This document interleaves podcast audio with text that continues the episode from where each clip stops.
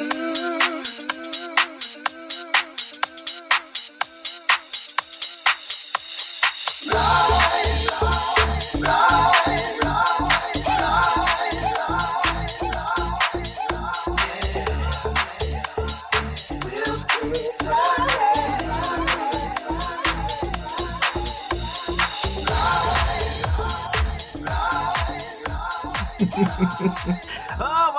the second hour of Love Babz Love Talk on Babz Rawls Ivy. Thank you for tuning in to 103.5 WNHH. And of course, you know we're live streaming across all the social media sites Facebook, X, uh, YouTube, Twitch. Uh, so tune in at all the spots on WNHH, New Haven Independent, and uh, Love Babz Love Talk. Hey, I am delighted to welcome Katrina Jackson, author.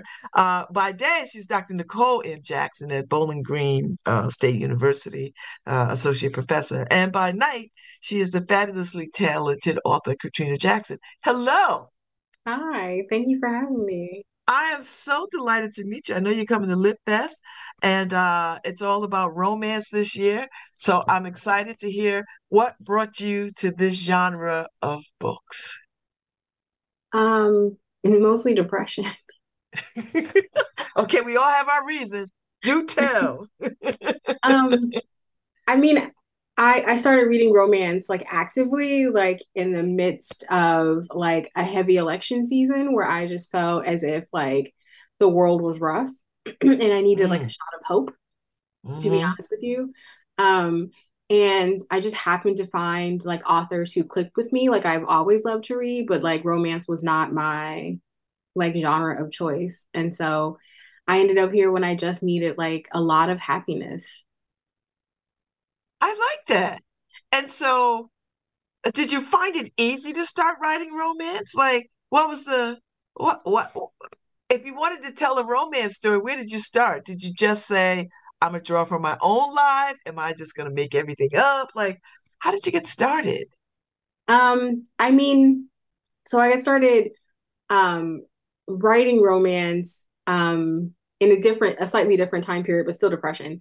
Um, and I just, I think that what I wanted was in those early stories to think about um, something that felt totally new. Um, and as I've written over the years, I've started writing more from my own experience, from the life I live. Like I write a lot about academics and academia. Um, and I write a lot about the things that I love, like history and, and like Black music. So um, I think I sort of evened out over time with sort of thinking about, um, you know, like Toni Morrison said, like there were stories I wanted to read. So I wrote them. And you, and you, and you write with a bit of erotica. Not a bit, a lot a lot and and so uh, how do you how do you how do you work that in because you know uh for black women anything sexual we are we are only in two categories as, according to the world. We either whores or madonnas. Yeah. Do you know what I mean? Like we're either yeah. long suffering mammies or or loose women. How yeah. do we how do you balance out a, a, a truth? You know, how do you carve out a, a different a different a different perspective? Um, I think I just reject reject that binary, right? Like, um, you know, I when I was younger, I I read Zane like a lot of people in my mm-hmm. age group. I love Zane, um, and um, I read her certainly too young, but I read her young enough to to rethink that sort of binary later on in my life to really sort of um, question if I had if it had to be either or, right? And so when I started writing erotica and I started writing erotic romance, um, I just reject the possibility that like Black women have to be either or, that because they are sexually open or because they are questioning their own sexuality or because they are just sexual, right? That that somehow makes them less than or it makes them um, um, bad. Mm. And so, uh, do you find yourself trying to explain uh, uh, Black women's freedom and agency around their sexual uh, uh, habits or desires or any of that? Um, I mean, I literally do explain it, it, Like I teach about like Black women's sexuality and history, and a lot of my like literal teaching is about how that binary is a stereotype, right? Like we can look back in history and see that there are queer Black women who exist, that there are queer Black people who exist, that there are people who are having children out of wedlock, right? Like like this idea that um, those stereotypes have to conform to reality are, are just not true. Um, and so that's the explanation that I do in my my job as a professor. And so in my job as a writer, I just don't have to. Mm. I so, will say that I won't. So, and you're it, it, as a professor and and a writer, do do these worlds collide? Are they easy to manage? Do they do they blend into each other?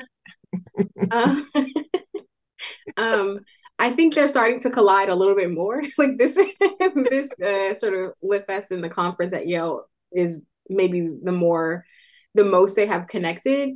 Um, but I think they do also meet in my own writing, right? Like I am writing about things that are informed, often that are informed by my own research, my own um, reading on Black history. So, oh, I like that. So, so so I I just come to understand recently that somebody had said that romance writers aren't taken seriously. That romance as a genre is not taken seriously as a as other uh, fiction and and you know highfalutin sort of work. Uh, what do you say to that? Um, I mean, I think that there have been moments in literary history where that has been true. Certainly, um, I, don't know that that's really true today is is my big sort of pushback. I do think though that like certainly in the 80s and 90s there was a lot of um, um, discussion about romance whether or not it was even literature whether or not it was just you know sort of excuse my language like porn for like housewives right? Um, but i think today um, it's a different playing field. Like there are lots of like really fantastic um, uh, romance authors who are writing in other genres. There's a, a, lot of sort of conversation about the literary merits of romance. Um, and I think that landscape has shifted in the past, like, you know, maybe decade or so. Mm. And so who who reads you? Like who, what is your readership? And and when you start to write a book, uh, Katrina, do, do you have that audience in mind? Um I'll answer the second first, which is no. like I, I, I am my primary audience. Like I, I'm writing books that I, I want to read. Um, I'm telling stories I want to tell. Um, and I think my audience is um pretty varied actually surprisingly um i write a lot of queer characters so i have like a very large queer audience which makes me really happy um, I write a lot of academics, and so I have a lot of academics who read my books, um, for better or worse. um, and um, um, I have a lot of Black female like readers, of course. Like I'm writing for myself, I'm writing Black female characters. Um, but I also have like a lot of male readers and non non-binary readers as well. Like it's just a really large cro- cross section of people that I've had the pleasure of meeting. They email me about parts of the book that resonate with them. Um, so um, I don't, I, I don't, I, I do when I don't know who my audience is, and so it would be impossible for me to write a story for all of them. So I write for myself, and at least so far that has that has worked. And and and I gather that you are committed to having diverse characters. Yeah. Talk a little bit about that. Like, what does that mean?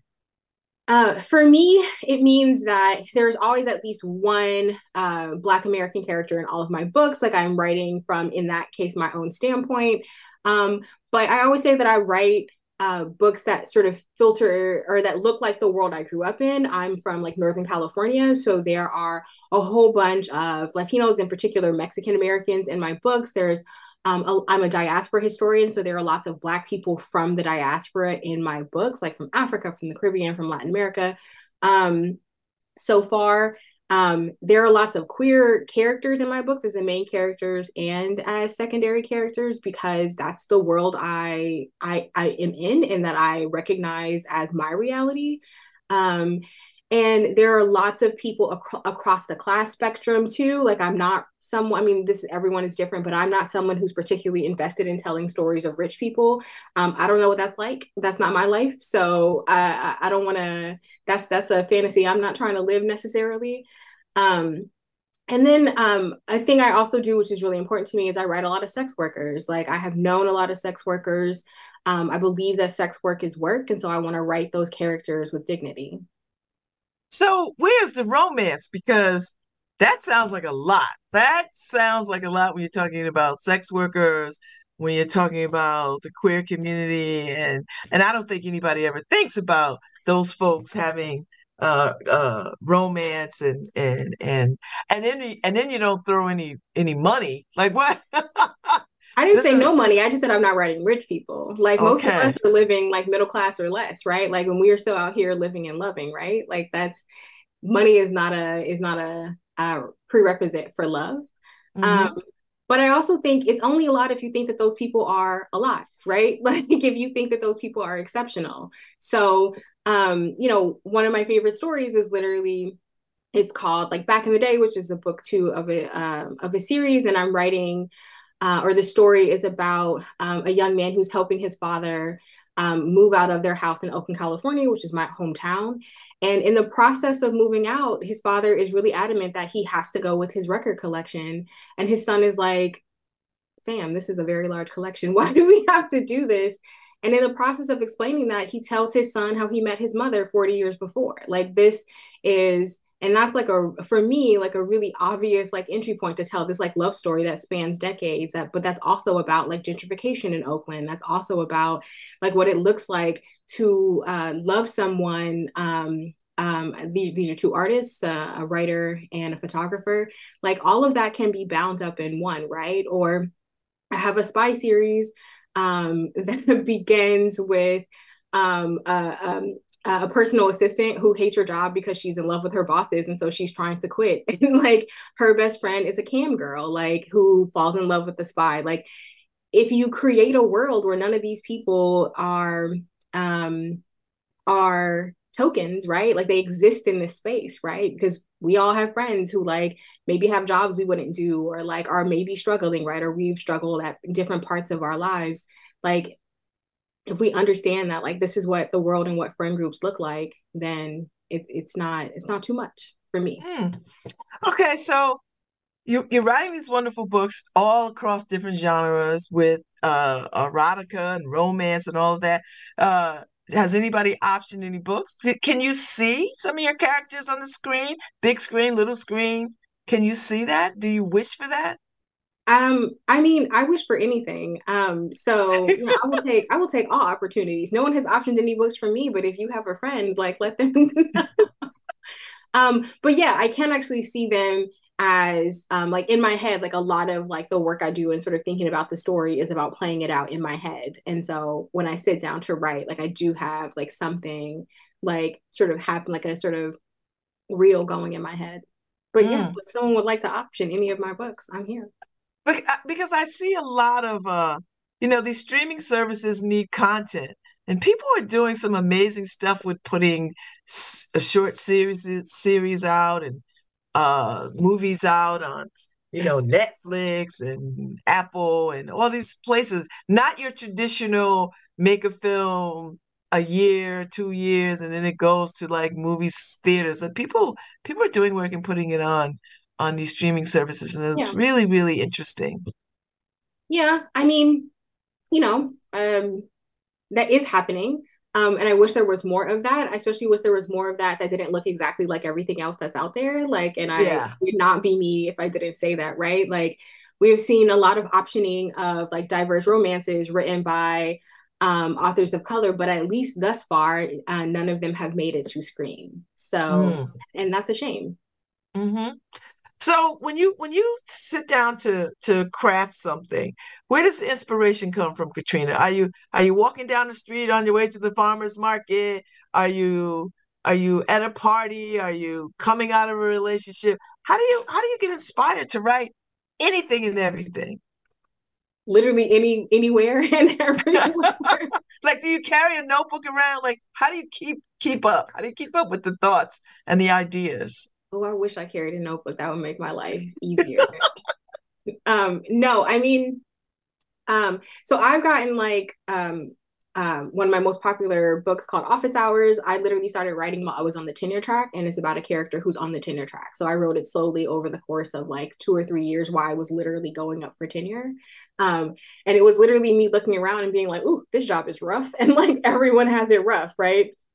Now, how you craft that into a romance, like, you know, we got there eventually, but like that was my inspiration.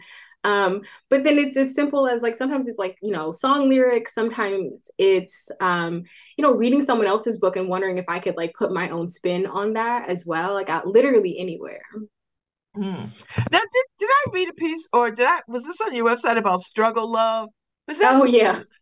talk to me about that because I I'm such an I, I I don't understand this whole idea of a struggle love and how people are so invested in what I imagine struggle love to be. So tell me, tell, give me a definition of struggle love, and and and why did you speak on it? So I so the definition that is floating around social media and has been for a few years is essentially a number of readers um, saying that they don't want to read Black romance because they, or urban romance or urban fiction because they imagine that it's struggle love. And their definition seems to be that it is chaotic and um, toxic um, and like a dead end is the general description that people have used. Um, and in my opinion, um, which is what that piece is about, is that that's incredibly biased because if you were to hop on TikTok today, you'd see a lot of people telling you to read the latest dark romance, which usually begins with um, the male main character, the quote unquote hero, um, kidnapping his love interest and sort of spending a bit of time like torturing her in various ways as on their road to their happily ever after, right? Um, but the distinction there is that those characters are not um, uh, people, they're not Black, right? Or at least they're not both Black. Um, and I think that you know one of the ways that like romance has not changed in the last few years because it's the thing i'm interested in as a scholar is that it's marginalization of black authors telling black stories right um, interracial romance has always been a, a pretty pretty popular uh, subgenre and it is absolutely one today but black authors writing black romance where everyone involved in the romance is black has uh, remained really marginalized in um, in this space Wow. So where do you see the future of this going? I mean, do you think about are you do you feel like you're helping move the needle forward? And and and and who are you reading these days? Um, I would like to think I'm helping move the needle forward, but I also recognize, thankfully, that there are so many other people out there who are also doing that. Um, I'm a huge fan of Beverly Jenkins, who writes historical Black romance. I just think that like her stories are not just sort of like really sort of lovely to read and kind of fall into, but also as a historian, I think those uh, those uh, novels are um, so well crafted from a historical standpoint. Like if you're interested in Black history, like you can learn Black history on the in the pages of her books, which is super rare. Um, so I'm a huge fan of her. I'm a huge fan of Alyssa Cole. Actually, I found Beverly Jenkins through Alyssa Cole. Like that was a recommendation um, she made of an author she read. I think Alyssa Cole, right? She's writing thrillers right now, but her romances are some of the most um, progressive and clear and just like beautifully written books I've ever read in any genre. Um, and I love like Rebekah Weatherspoon. My friend Tasha L. Harrison writes really good ones. I mean, there are just lots of like authors who write really fantastic books who I think are pushing the needle forward in lots of really cool ways. Mm. And so, how often are you writing books? How often are you putting books out? less now. The pandemic has been rough on me. So. and why? Why has the pandemic been rough? Because you, you know, you're held up somewhere. That seems like that would be the perfect time to, to like dive into writing. Well, I mean, one I teach, so I, I do have like oh, a so you have to is, is demanding. Um, and so and there's that, and like teaching, like I mean, lots of you know teachers and professors will tell you that teaching during the pandemic was you know a rough thing to do. So I think we're all kind of recovering from that.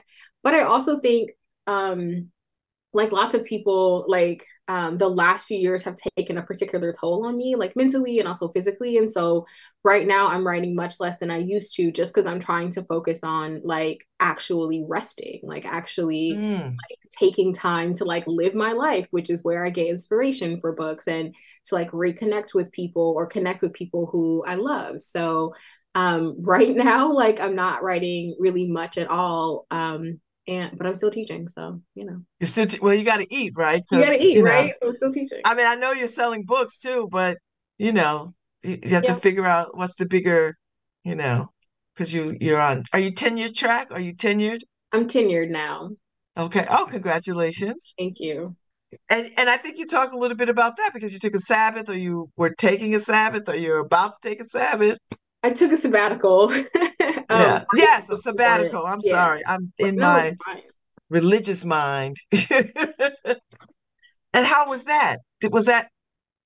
Um, I don't um, think it was everything you thought it was going to be, at least from not. what I could read. It was not. It was not. Um, no, I so my sabbatical started in the fall of 2019. So uh, the latter half of it was the start of the pandemic, which was a very sort of interesting transition to rest, um, but not quite. Um, but I think that um, so much of like that like academia itself and like being a professor, which I write about a lot in my book, is that um, like I didn't really know what to expect. Like I didn't come from a family where I was the first person in my family to get uh, a college degree.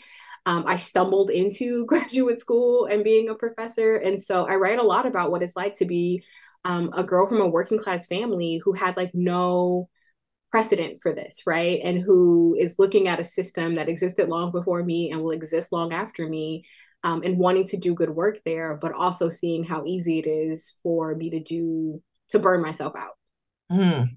And so when you write about those kinds of things, is it cathartic? Sometimes, yeah.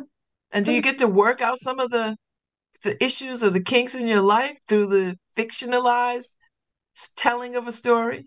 Yeah, sometimes. I mean, depending on when I'm writing the book and like how. Um, my last book in the series about academics called Curriculum Vitae is literally called Sabbatical, and so I was thinking about what was my sabbatical not for me.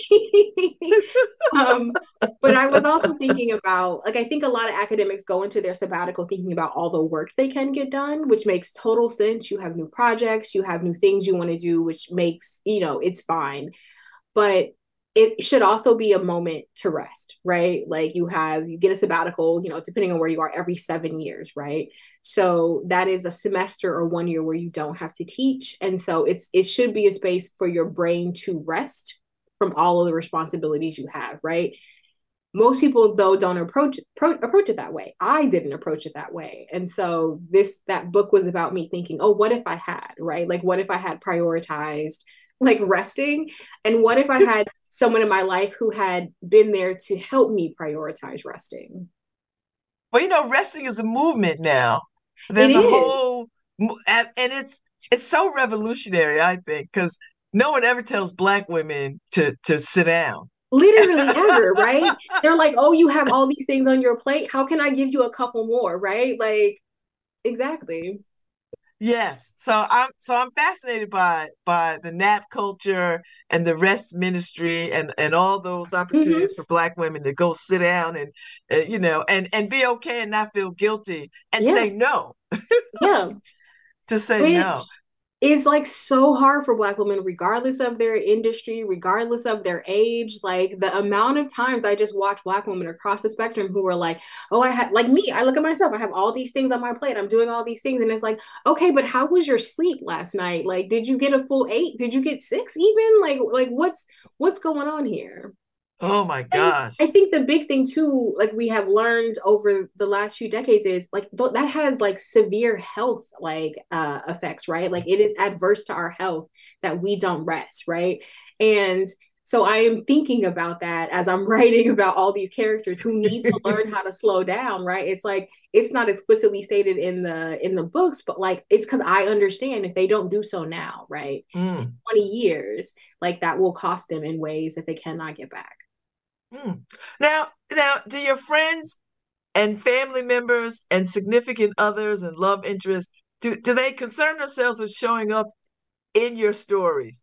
But do they say to you, Katrina, listen, I don't I don't want to show up in this book. and, um, and, do you and do you hear it and do you do you acquiesce to it? Do you what do you do? How do you do that? I've never had someone say that to me, so I guess maybe they don't care.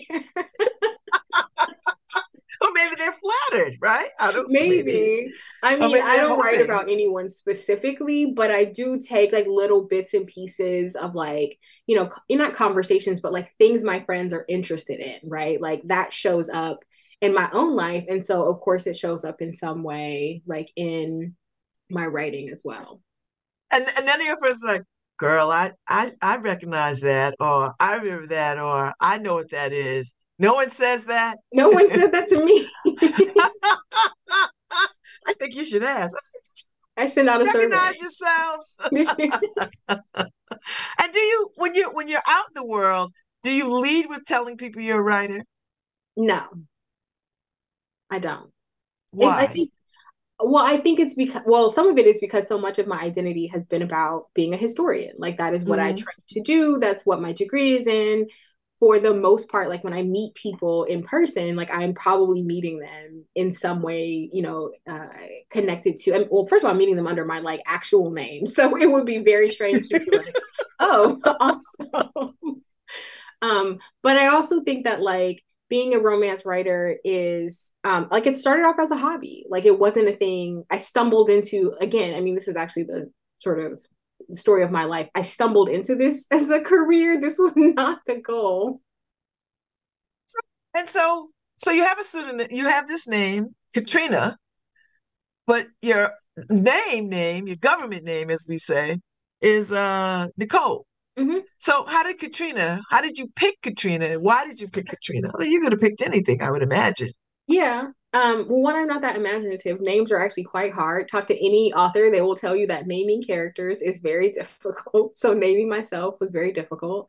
Um, but actually, um, I chose Katrina because I had a cat who, uh, right around the time I was finishing my first book, was sick. And it was very clear that she was not going to last much longer. And so I just chose her name as my author name. That's a sweet story. It is. It's That's sad, very sweet. It's, it's, sad, but it's a sweet. I mean, it just means at least when you tell it, I hear that you had great love for this cat. Oh, absolutely. Yeah, absolutely.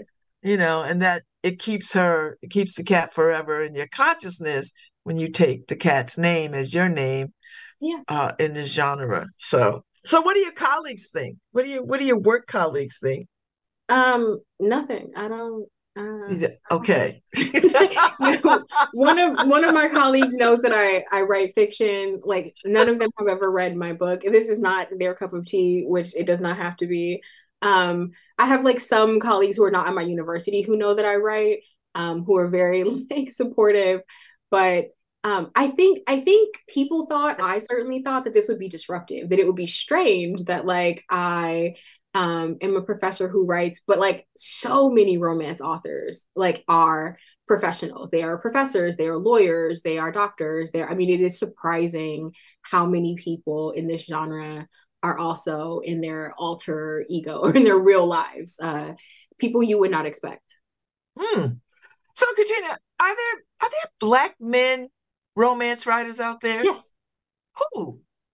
So my friend do you know any? I do. I do.